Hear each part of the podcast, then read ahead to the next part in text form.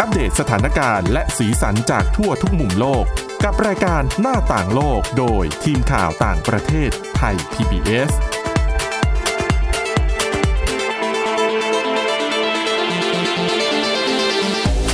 สวัสดีค่ะต้อนรับคุณผู้ฟังเข้าสู่รายการหน้าต่างโลกนะคะมาอัปเดตสถานการณ์แล้วก็สีสันจากทั่วทุกมุมโลกกับทีมข่าวต่างประเทศไทย พี บี เอส ค่ะวันนี้กับคุณจารุพรโอภาสรัตน์แล้วก็ดิฉันทิพย์ตะวันธีรนัยพงษ์ค่ะสวัสดีค่ะสวัสดีค่ะวันนี้นะคะเรามีเรื่องราวเกี่ยวกับ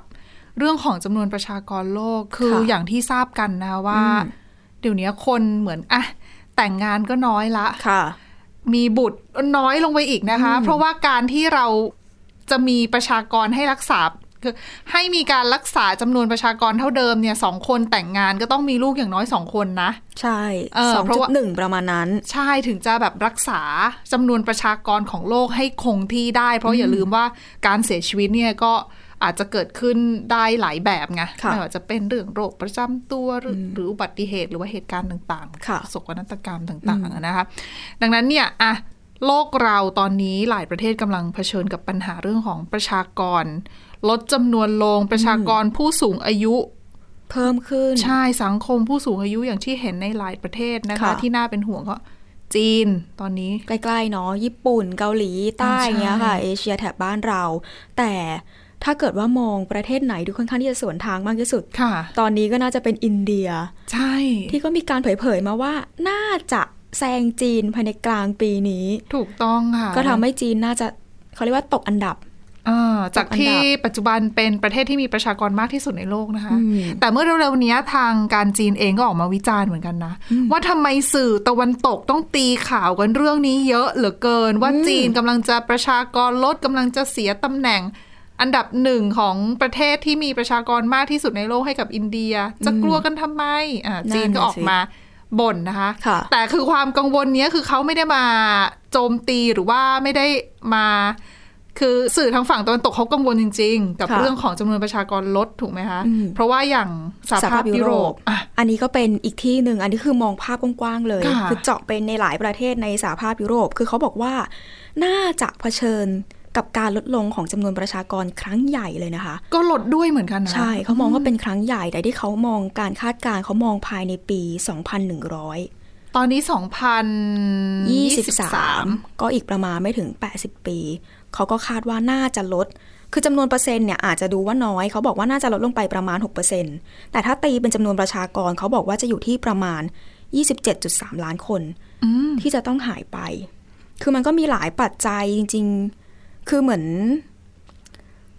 จากหน่วยงานสถิติของสหภาพยุโรปอย่างที่บอกไปเขาคาดว่ามันน่าจะลดลงลดลงคือมันมีหลายปัจจัยมากไม่ว่าจะเป็นนับตั้งแต่หลังการระบาดของโควิด สิบเก้า คือจริงๆเขาก็บอกว่ามันก็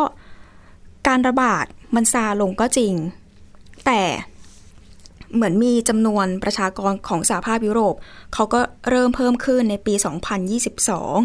ซึ่งเขาก็คาดว่ามันเพิ่มนะมันก็น่าจะไปแตะเพิ่มขึ้นในปี สองพันยี่สิบสองแล้วก็คาดว่าช่วงประมาณต้นปีเนี้ยค่ะจำนวนประชากรน่าจะเพิ่มขึ้นไปถึงสี่ร้อยห้าสิบเอ็ดล้านคนแต่เออส่วนหนึ่งเนี่ยมันมีผลมาจากการอพยพของชาวยูเครนด้วยที่น่าจะมีส่วนทำให้เออจำนวนประชากรเพิ่มขึ้นนะแต่ไม่ว่าจะเพิ่มขึ้นขนาดไหนเขาก็มองว่าสุดท้ายแล้วภายในปี สองพันหนึ่งร้อย เนี่ยก็จะลดลงไปเหลือแค่ที่สี่ร้อยยี่สิบล้านคนเท่านั้นอืมอันนี้คือเป็นประเด็นหลักๆคือถ้ามองในปี สองพันหนึ่งร้อย เขาบอกว่านอกจากจำนวนประชากรจะลดลงอย่างเห็นได้ชัดแล้วแน่นอนอย่างที่พูดถึงสังคมผู้สูงอายุก็ต้องตามมาอันนี้ก็เป็นปัจจัยหลักที่ทำให้เขากังวลมากๆเช่นเดียวกันเพราะเขามองว่าสัดส่วนของเด็กอายุต่ำกว่ายี่สิบปีแล้วก็คนวัยทำงานเนี่ยจะลดลงไปด้วยซึ่งส่งผลกระทบอย่างหนักต่อเรื่องของระบบต่างๆภายในประเทศนะคะเพราะว่าอย่าลืมว่าระบบบำนาญเอ่ยภาษีเอ่ยสิ่งที่จะมาช่วยทำให้ผู้สูงอายุอ่ะใช้ชีวิตอ่ะมาจากสิ่งที่คนที่อยู่ในวัยทำงานอ่ะเป็นคนทำอย่างตัวอย่างที่เห็นได้ชัดตอนนี้ก็น่าจะเป็นสถานการณ์การประท้วงในฝรั่งเศสซึ่งก็ต้องมีการปรับปฏิรูประบบบำนาญนะขยายอายุของคนที่จะเกษียณอายุก็สร้างทำให้คนไม่พอใจกันใช่ค่ะอย่างที่บอกไปว่า สัดส่วนของเด็กอายุต่ำกว่ายี่สิบแล้วก็คนทำงานจะลดลงแต่จำนวนประชากรที่อายุหกสิบห้าปีขึ้นไปเขาบอกว่าจะเพิ่มขึ้นซึ่งเขาคาดการณ์ว่าในปีสองพันหนึ่งร้อยเนี่ยคนที่อายุหกสิบห้าปีขึ้นไปน่าจะมีสัดส่วนถึง สามสิบสองเปอร์เซ็นต์ เลยนะคะซึ่งเพิ่มขึ้นจากข้อมูลเมื่อปีที่แล้วสองพันยี่สิบสองเนี่ยอยู่แค่ที่ ยี่สิบเอ็ดเปอร์เซ็นต์ เพิ่มขึ้นมาอีกประมาณ สิบเอ็ดเปอร์เซ็นต์ เลยถือว่าเป็นจำนวนที่สามเลยนะใช่ค่ะเยอะมากๆอันนี้คือสิ่งที่เขากลัวกันมากๆแล้วก็ทำให้เกิดการคาดการณ์ว่าอีกหน่อยเนี่ยคนที่อายุมากกว่าแปดสิบปีเนี่ยมันต้องมีมากกว่าคนที่อายุยี่สิบปีโอ้โหแล้วคือคนอายุเยอะอย่าลืมว่าระบบสาธารณสุขต้องดูแลแล้วรับภาระค่อนข้างเยอะทีเดียวนะใช่ค่ะแล้วคือคิดดูคนเกิดก็น้อยคนมีอายุที่น้อยก็น้อยลงคนที่จะต้องมาทำงานป้อนภาษีให้ประเทศกับน้อยลงเรื่อยๆแต่ผู้สูงอายุกับมากขึ้นมากขึ้นมากขึ้นสุดท้ายแล้วก็จะเป็นเรียกว่าภาระทางเศรษฐกิจที่แต่ละประเทศก็ต้องหานโยบายมาจัดการกันอ่าแน่นอนปัจจัยที่ถือว่าเป็นปัจจัยสำคัญที่ทำให้เกิดการลดลงของจำนวนประชากรก็คือหนีไม่พ้นเรื่องของอัตราการเจริญพันธุ์คืออย่างถ้าไปดูเปรียบเทียบกับข้อมูลในจีนคืออย่างในปีสองพันยี่สิบเอ็ดเนี่ยค่ะในจีนเนี่ยอัตราการเจริญพันธุ์เขาอยู่ที่ หนึ่งจุดหนึ่งห้า ต่อผู้หญิงหนึ่งคนอ่ะก็คือเป็นจำนวนที่น้อยมากเมื่อเทียบกับอัตราที่อย่างที่บอกไปตอนต้นว่ามันต้องเป็น สองจุดหนึ่ง นะอัตราการเจริญพันธุ์มันต้อง สองจุดหนึ่ง ต่อผู้หญิงหนึ่งคนถึงจะเพียงพอต่อการรักษาจำนวนประชากรใช่ค่ะอันนี้คือรักษาในลักษณะที่ว่าไม่เกิดการอพยพเคลื่อนย้ายถิ่นฐานใดๆประมาณนี้แต่ถ้าเกิดไปดูในปีเดียวกันสองพันยี่สิบเอ็ดแต่เป็นที่สหภาพยุโรปอัตราการเจริญพันธุ์ของผู้หญิงเนี่ยเขาบอกว่าอยู่ที่ หนึ่งจุดห้าสาม ต่อผู้หญิงหนึ่งคนแล้วก็ถึงแม้ว่ามันจะดูต่ำแต่เขาก็บอกว่ามันก็ยังมากกว่าในปีสองพันยี่สิบนะที่ตอนนั้นเนี่ยอยู่ที่ หนึ่งจุดห้า ต่อผู้หญิงหนึ่งคนแต่ก็ยังต่ำกว่าเมื่อปีสองพันสิบหกที่ตอนนั้นเนี่ยอัตราการเจริญพันธุ์อยู่ที่ประมาณ หนึ่งจุดห้าเจ็ด ต่อผู้หญิงหนึ่งคนคือก็มีตามรายงานก็คือมีหลายประเทศเลยค่ะที่ในปีสองพันยี่สิบเอ็ดเนี่ยถ้าไปดูหลายประเทศที่ค่อนข้างมีอัตราการเจริญพันธุ์ในสหภาพยุโรปที่ต่ำมากๆอันดับต้นๆก็คือมัลตาอันนี้แต่มัลตาก็เป็นประเทศเล็กอยู่แล้วนะอัตราการเจริญพันธุ์เมื่อปีสองพันยี่สิบเอ็ดมัลตาเป็นประเทศที่มีอัตราการเจริญพันธุ์ที่ต่ำที่สุดก็คือมีอัตราอยู่ที่ หนึ่งจุดหนึ่งสาม ต่อผู้หญิงหนึ่งคนถ้าเพิ่มขึ้นมาหน่อยแต่ก็ยังถือว่าต่ำสเปนค่ะ หนึ่งจุดหนึ่งเก้า ส่วนถัดมาก็จะเป็นอิตาลีที่ หนึ่งจุดสองห้า แต่ก็ไม่รู้ว่าอัตราการเจริญพันธุ์แบบเนี้ยคือได้รับผลกระทบจากเรื่องของการอพยพย้ายถิ่นฐานหรือเปล่าด้วยไงอันนี้เพราะว่าในสหภาพยุโรปเองเขาก็มีการเคลื่อนย้ายเสรีได้เคลื่อนย้ายแรงงานได้เสรีนะคะคือคุณสมมติคุณเป็นคนสเปนแต่คุณอาจจะไปทำงานที่ประเทศอื่นในสหภาพยุโรปก็ได้เหมือนกันแต่เราไม่รู้ว่าการคำนวณตัวเลขอัตราการเกิดต่างๆแบบนี้เขาคำนวณในฐานะคุณเป็นคนสเปนหรือว่าในฐานะที่คุณไปเป็นพลเรือนไปไปทำงานอยู่ประเทศนั้นๆหรือเปล่าใช่ส่วนสองพันยี่สิบเอ็ดปีเดียวกันที่มีการเก็บข้อมูลถ้าไปดูอัตราการเจริญพันธุ์ประเทศไหนสูงสุดก็คือฝรั่งเศสค่ะที่นี่เขามีอยู่ที่ หนึ่งจุดแปดสี่ ตามมาด้วยเช็กอยู่ที่ หนึ่งจุดแปดสาม โรมาเนียเนี่ย หนึ่งจุดแปดหนึ่ง แล้วก็ไอร์แลนด์ หนึ่งจุดเจ็ดแปด แต่ก็ต้องบอกว่าบางประเทศในสหภาพยุโรปก็คือหลายประเทศเลยแหละค่ะที่มีอัตราการเจริญพันธุ์ต่ำกว่าเกณฑ์มาตรฐานแต่กลับกลายเป็นว่าจำนวนประชากรเขาเพิ่มขึ้นมันก็จะไปยึดโยงกับที่คุณทิพย์ตะวันพูดเมื่อสักครู่ก็คือหลักๆ ก, ก็คือบางทีก็จะมาจากในเรื่องของการย้ายถิ่นฐาน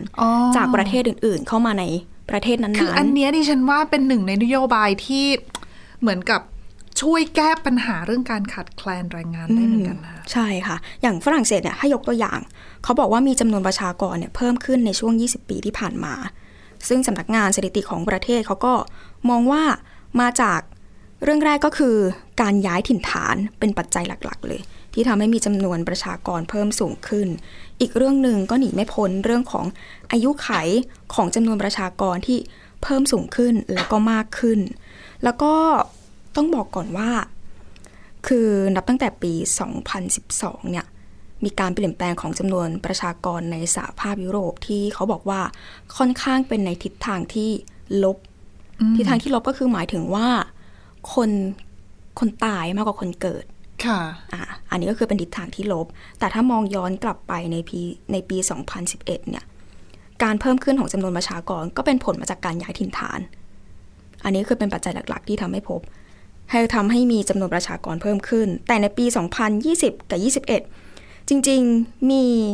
เขาเรียกว่ามีข้อมูลมาว่าจำนวนการย้ายถิ่นฐานภายในสหภาพยุโรปเนี่ยเพิ่มสูงขึ้นนะคะก็คือมีผู้คนย้ายก็คือเขาจะคำนวณมาจากคนย้ายเข้ากับคนย้ายออกอ่าถูกถ้าคนย้ายเข้ามากกว่าคนย้ายออกถือว่าเป็นในทิศทางที่บวกมีจำนวนการย้ายถิ่นฐานที่เพิ่มสูงขึ้นแต่กลับกลายเป็นว่าปีสองพันยี่สิบกับสองพันยี่สิบเอ็ดสูงขึ้นก็จริงแต่ไม่ได้ช่วยให้จำนวนประชากรในสหภาพยุโรปนั้นเพิ่มขึ้นอ๋อเพราะว่าเขาก็ย้ายกันอยู่ในประเทศคือในสหภาพยุโรปด้วยกันเองนั่นแหละดังนั้นเนี่ยถึงแม้ว่าสมมุติฝรั่งเศสมีประชากรเยอะขึ้นเพราะคนอพยพเข้ามา อ, อาศัยอยู่เยอะขึ้นมาทำงานอยู่เยอะขึ้นแต่แน่นอนว่าคนที่เข้ามานั่นหมายความว่าประชากรของประเทศอื่นในสหภาพยุโรปเขาก็ต้องลดลงดังนั้นภาพรวมเท่าเดิมใช่ค่ะหรือว่าบางทีก็แย่กว่าเดิมเพราะว่าอย่างที่บอกอัตราการเจริญพันธุ์มันต่ำกว่าจำนวน สองจุดหนึ่ง ที่มันเป็นจำนวนที่มันควรจะเป็นนะนะคะแล้วก็แต่อย่างในจีนเนี่ยก็ถือว่าอันนี้ค่อนข้างน่าเป็นห่วงกว่าสหภาพยุโรปเพราะว่าจำนวนการย้ายถิ่นฐานเขาเนี่ยติดลบคือแต่ดิฉันก็ได้ยินข่าวคนจีนอพยพมานอกประเทศเยอะเหมือนกันนะใช่ค่ะคือดิฉันดูในกราฟเนี่ยของจีนเนี่ยจะมีความดิ่งดิ่งลงเรื่อยๆคือถ้าย้อนกลับไปในปีหนึ่งพันเก้าร้อยหกสิบสหภาพยุโรปกับจีนเนี่ยเส้นของเขาเนี่ยจะพอๆกันเลยเรื่องของการย้ายถิ่นฐานพอๆกันเลยแต่พอหลุดมาไม่เท่าไหร่เนี่ยจีนก็คือลดๆๆสหภาพยุโรปก็มีขึ้นๆลงๆขึ้นๆลงๆแต่ก็จะไม่ถึงขั้นจีนอย่างในช่วงปีสองพันยี่สิบเอ็ดเนี่ยสหภาพยุโรปเขามีจำนวนการย้ายถิ่นฐานเพิ่มขึ้นถึง เก้าแสนหนึ่งหมื่น คนแต่อย่างในจีนเนี่ยติดลบไปที่ประมาณ สองแสน คนนะคะก็เหมือนเป็นอีกหนึ่งน่าจะเป็นอีกหนึ่งตัวอย่างที่ทำให้สหภาพสหภาพยุโรปเขากังวลด้วยหรือเปล่าว่าถ้าเกิดอีกหน่อยมันเป็นอย่างนี้เนี่ยเป็นไปในทิศทางคล้ายๆกับจีนจำนวนประชากรเขาก็อาจจะหนีไม่พ้นที่มันต้องลดลงมากขนาดนั้นนะคะแต่ว่าส่วนหนึ่งยุโรปเขาก็มีจุดแข็งของเขาในคือคือถ้าไปถามคนใช้แรงงานหรือคนคนที่อยากจะไปทำงานในต่างประเทศอย่างนี้ดีกว่ายุโรปก็ถือว่าเป็นเป้าหมายแรกๆเหมือนกันนะคะที่คนอยากจะไปอ่ะเพราะว่าหนึ่งอะไรได้ดีชีวิตดีอากาศดีคนก็อยากจะไปอยู่อย่างเงี้ยเหมือนมีความเสรีมากกว่าอย่างที่บอกถ้าเกิดว่าไปแล้วย้ายไปประเทศนู้นย้ายประเทศนี้ได้แล้วก็การใช้การเคลื่อนย้ายการเดินทางก็สะดวกนะคะดังนั้นเนี่ยเขาก็อาจจะมีแต้มต่อในเรื่องของแรงงานที่จะเข้ามาจากประเทศอื่นๆมามาทำงานในประเทศเขาแต่บางประเทศนี่แหละที่จะต้องกังวลว่าจะเจอปัญหาเรื่องสมองไหลหรือเปล่าเพราะหลายประเทศในสหภาพยุโรปเองก็ก็เจอปัญหานี้คือคนเก่งๆไม่ทำงานในประเทศของตัวเองแต่เดินทางไปทำงานในประเทศที่ที่จ่ายค่าตอบแทนดีกว่าเช่นประเทศทางฝั่งยุโรปตะวันตกคือยุโรปตะวันออกเก่งๆก็จะหัวกะทิก็จะไปทำงานในฝั่งยุโรปตะวันตกเพราะว่าเป็นสหภาพยุโรปเหมือนกันเดินทางไปทำได้ง่ายกว่าแล้วก็ได้ง่ายแล้วก็มีเงินเดือนที่ดีกว่าชีวิตที่อาจจะดีกว่าใช่นโยบายรัฐก็มีผลแล้วก็อย่างที่บอกไปถึงแม้จำนวนประชากรในปีสองพันหนึ่งร้อยจะลดลงเขาก็บอกว่าบางประเทศเนี่ยกลับกลายเป็นว่าจะมีจำนวนประชากรเพิ่มสูงขึ้นแน่นอนเป็นผลมาจากการย้ายถิ่นฐานเขาบอกว่าประเทศพวกนี้ก็จะได้แก่เบลเยียมค่ะเช็กเดนมาร์กไอร์แลนด์ฝรั่งเศสไซปรัสลักเซมเบิร์กมัลตาเนเธอร์แลนด์ออสเตรียสวีเดนแล้วก็ไอซ์แลนด์หลายๆประเทศก็เป็นประเทศที่ค่อนข้างคุ้นหูคุ้นชื่อกันอยู่ดีส่วนอีกเรื่องหนึ่งเป็นเรื่องของสังคมอันนี้ก็หลีกเลี่ยงไม่ได้ในเรื่องของอายุ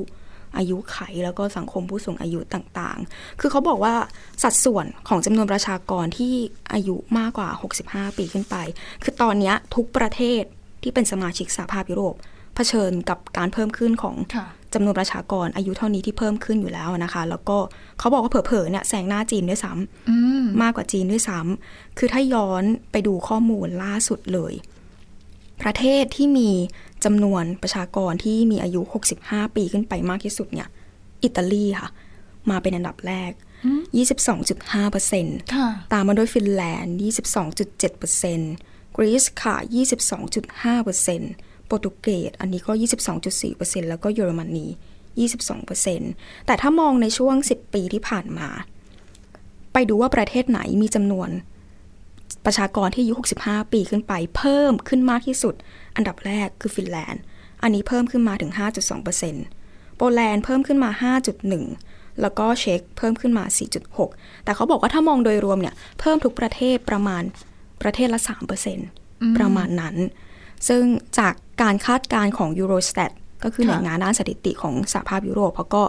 คาดการณ์ว่าในปีสองพันยี่สิบเอ็ดเนี่ย เอ้ยขออภัยค่ะ สองพันหนึ่งร้อย จำนวนประชากรที่มีอายุ หกสิบห้าถึงเจ็ดสิบเก้า ปีเขามองว่าน่าจะมีประมาณ สิบเจ็ดเปอร์เซ็นต์ เลยซึ่งเพิ่มขึ้นจากในปีสองพันยี่สิบสองที่มี สิบห้าเปอร์เซ็นต์ แต่ไม่รู้ว่าไปถึงเวลานั้นน่ะการปรับเรื่องของอายุเกษียณน่ะจะเปลี่ยนไหมเพราะว่าคือถ้าเรามองย้อนไปในช่วงแบบหลายสิบปีที่ผ่านมาแน่นอนว่าเมื่อก่อนอะอายุเกษียณอายุเนี่ยหกสิบนะอ่าใช่ค่ะอ่าแต่ตอนนี้หลายประเทศในยุโรปไม่ใช่หกสิบแล้วไงหกสิบสองหกสิบสี่หกสิบห้าอะไรเงี้ยคือขึ้นไปแล้วเพราะว่าหนึ่งการแพทย์เราดีคนหกสิบเนี่ยยังแจ๋วอยู่เลยอะหลายคนยังทำงานสุขภาพแข็งแรงกว่าเราอีกนะคนที่เขาออกกำลังกายอะค่ะแล้วเขาก็มองว่าเขาอายุเยอะแต่เขายังทำงานได้ไม่ได้มีปัญหาอะไรใดๆดังนั้นเนี่ยอ่ะก็เลยมีการปรับอายุเกษียณดังนั้นเนี่ยกลุ่มนี้ก็จะยังอยู่ในงานได้ยังทำงานได้แล้วก็เป็นเหมือนกับเสียภาษีได้อ่าแรงงานที่จะยังช่วยเติมเงินเข้าไปในระบบได้ไงคะดังนั้นเนี่ย สองพันหนึ่งร้อย ถ้าเรายังมีปัญหาเกี่ยวกับเรื่องของประชากรอยู่เนี่ยตัวเลขมันจะเปลี่ยนหรือเปล่าสำหรับการเกษียณอายุแต่ว่ารอบนี้ฝรั่งเศสเนี่ยเปลี่ยนไปก็ไม่ไม่ได้ต่างจากประเทศอื่นนะน้อยกว่าบางประเทศด้วยซ้ำแต่คนก็ไม่พอใจเยอะมากแล้วอย่างบางประเทศก่อนหน้านี้คือหกสิบสี่เป็นนานแล้วนะคะเกษียณอายุคือหกสิบสี่เป็นนานแล้วแต่ฝรั่งเศสไม่ยอมไงใช่เพราะเขาก็มองว่าเขาก็ทำมานานแล้วผ่านกฎหมายแล้วก็ก็ก็ยังมีการประท้วงกันอยู่ยังไม่พอใจกันอยู่นะคะใช่ค่ะแล้วก็เมื่อกี้พูดถึงเรื่องของสูงอายุไปแล้วในทางกลับกันเขาบอกว่าจำนวนประชากรของเด็กหรือว่าเยาวชนคือเขาจะตีไปที่ศูนย์ถึงสิบเก้า ปีเนี่ยเขาบอกว่าคาดว่าน่าจะลดลงจากในปีที่แล้วเนี่ย ยี่สิบเปอร์เซ็นต์ ในปี สองพันหนึ่งร้อย เนี่ยจะเหลือแค่ สิบแปดเปอร์เซ็นต์ พอๆกับคนวัยทำงานเลยเขาบอกว่าอันนี้ก็จะลดลงเหมือนกันแล้วใครดูแลล่ะคนช่วง ยี่สิบถึงหกสิบสี่ ปีเขาบอกว่าลดลงแน่จาก ห้าสิบเก้าเปอร์เซ็นต์ ในปีที่ผ่านมาในปี สองพันหนึ่งร้อย เหลือ ห้าสิบเปอร์เซ็นต์ นะคะแต่แรงงานเนี่ย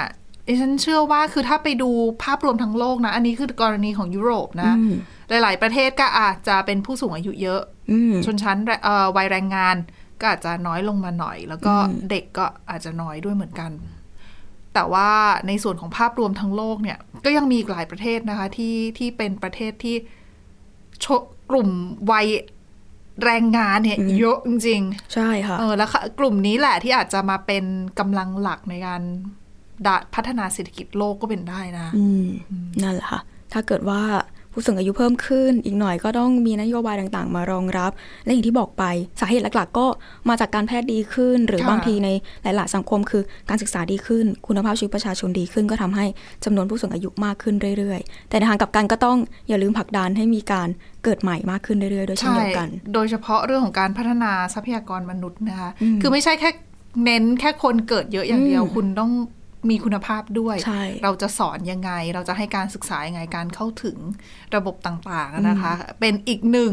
ปัจจัยสำคัญเหมือนกันในการพัฒนาไปสู่อนาคตซึ่งอีกแง่หนึ่งคือถ้าหาคนไม่ได้ก็ต้องหาหุ่นยนต์นี่แหละคือช่วงนี้เราก็จะเห็นหุ่นยนต์แล้วก็ระบบปัญญาประดิษฐ์หรือว่า เอ ไอ เนี่ยออกมามีบทบาทค่อนข้างเยอะในการมาเติมมาเติมช่องว่างของแรงงานในหลายๆภาคธุรกิจรวมไปถึงภาคอุตสาหกรรมหรือบางทีก็ทำในสิ่งที่มนุษย์เราเองก็ทำไม่ได้หรือว่าลดความเสี่ยงต่อตัวมนุษย์เองเหมือนกันใช่อ๋อเห็นเยอะๆก็ภาคบริการเยอะจริงๆร้านอาหารนะอย่างล่าสุดที่เกิดเหตุอาคารถล่มในนิวยอร์กอ๋อใช่มีการใช้หุ่นยนต์สุนัขเข้าไปแล้วนะคะแต่เขาเริ่มใช้กันค่อนข้างเยอะนะคะเพราะว่าในเรื่องของการเข้าไปกู้ภัยอ่ะไปช่วยเหลือไปตรวจสอบว่ามีผู้รอดชีวิตอยู่ไหมตรวจสอบอาคารตรวจสอบนู่นนี่อย่างเงี้ยภัยพิบัติ